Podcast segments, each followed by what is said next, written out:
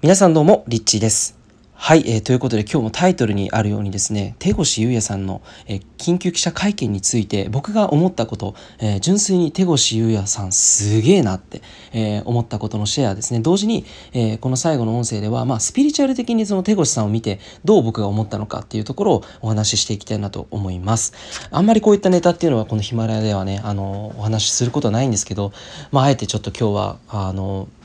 ちょっと取り上げてみようかなと思いました。で、まあ早速なんですけど、まあ、とにかくすごいなって思ったことがですね、大きく5つありました。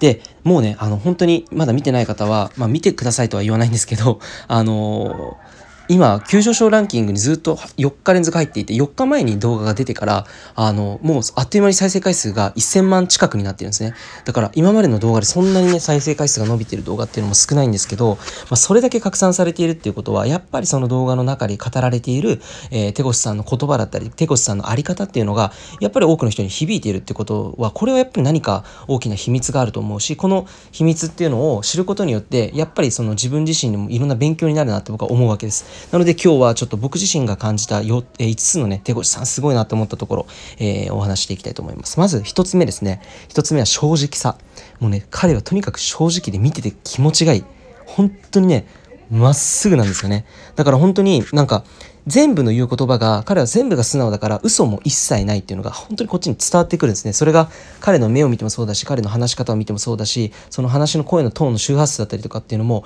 絶対に嘘がないっていうのが分かるからその記者会見で普通だったら記者の人とかって意地悪な質問とかするんですけどその彼に対して意地悪な質問をする人っていうのは後半には少なくなってきてるんですね。だからそれはやっぱり彼が素直でまっすぐに全部物事を嘘つかずに言うっていうこのパワーがなせる技だなって思うのででこの残りの4つのすごいなと思ったことってこの正直さっていうこのベースがないとやっぱり通用通じないんですよね。だからこのこれからの4つっていうのはもうこれが土台になっているんじゃないかなと思ってまず1つ目これまず彼が正直であるってことが素晴らしいなって本当に心の底から思いました。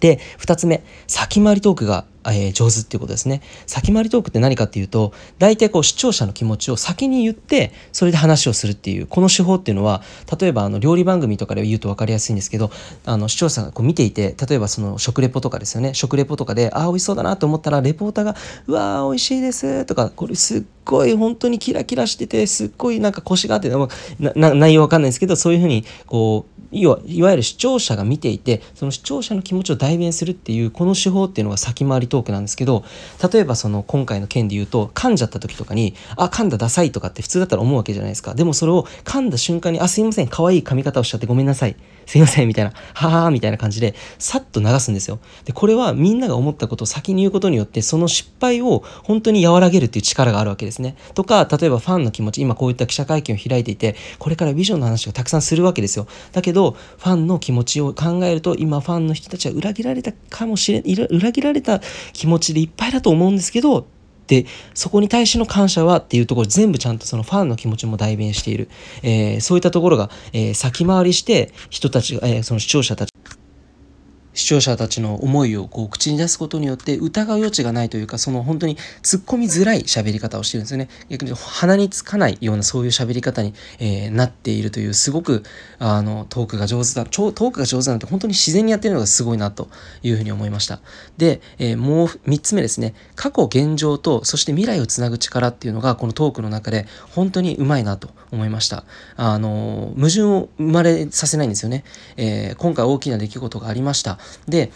で、そしてまあ、ジャニーズを退社することになりました。で、それの経緯としては、過去、えー、まあ2002年とかね、そのぐらいにニュースに入って、えー、で、ニュースでね、活動を始めてから、えー、まあ本当にね、十何年間っていう、この時間っていうのは本当にニュースと、そしてジャニーズしか、まあ本当知らないと、仕事っていう意味では。だから、アルバイトもしたことがないし、だから、ジャニーズを退社した後も稼がなければいけない。で、なおかつ、お母さんは、えー、一人でね、僕のことを育てて、そして今では、まあこのお母さん、シングルマザー育っていくお母さんを不要にしてお母さんの食事代だったりとか家賃代だったりとかも払っていて、そして、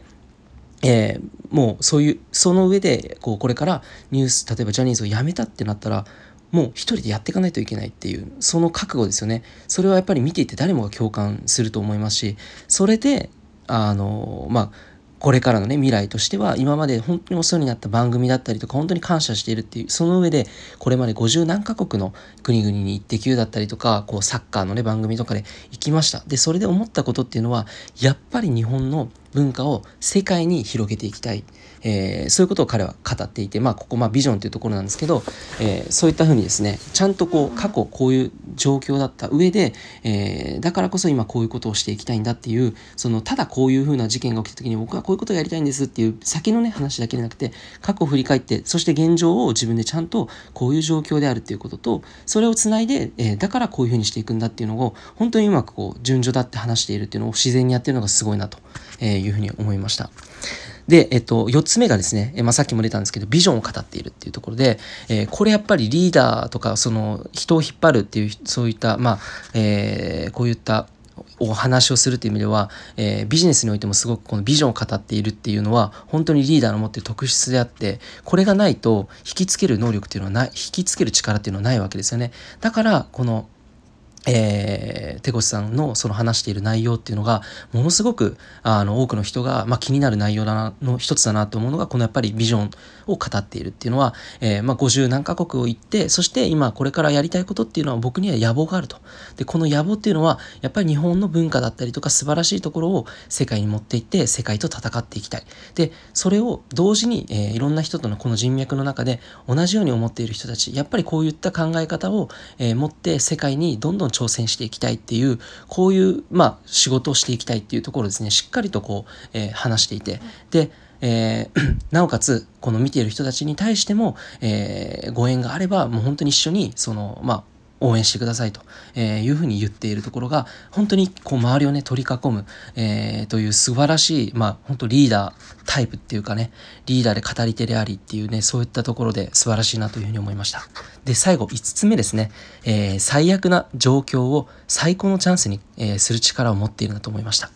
で、これはもう記者会見っていうところの概念を崩したところからも始まってると思うんですけど、普通記者会見やりますっていうと、なんか事件があった場合の後の記者会見っていうのは、通常ね、えっ、ー、と、常識的には謝罪会見なんですよね。だからみんな見ている人たちっていうのは見る前はこれは何か謝罪をするのかなと思って見るわけですよ。だからまあみんなワクワクして見るわけですよね。手越しなんか言うんじゃないのかなとかね。えー、まあ本当にネガティブな人から見たらうわいよいよなんかイケメンがね、えー、失敗をするぞみたいなそういうふうにいろんな人が見るわけですよ。人っていうのはネガティブなニュースが大好きなので。でもこの概念を利用して、えー、彼はですねものすごいですねこれあの 記者会見と思いきや自然と全部宣伝広告になっているんですよね。えー、まあその彼がこれからどういうことをしていくかっていう本当夢とかビジョンを語った上にさらに、えー、YouTube 活動についての報告だったり、まあ、チャンネル登録までしてくださいっていうねところまでちゃんとしっかり言っているっていうのがこれは本当に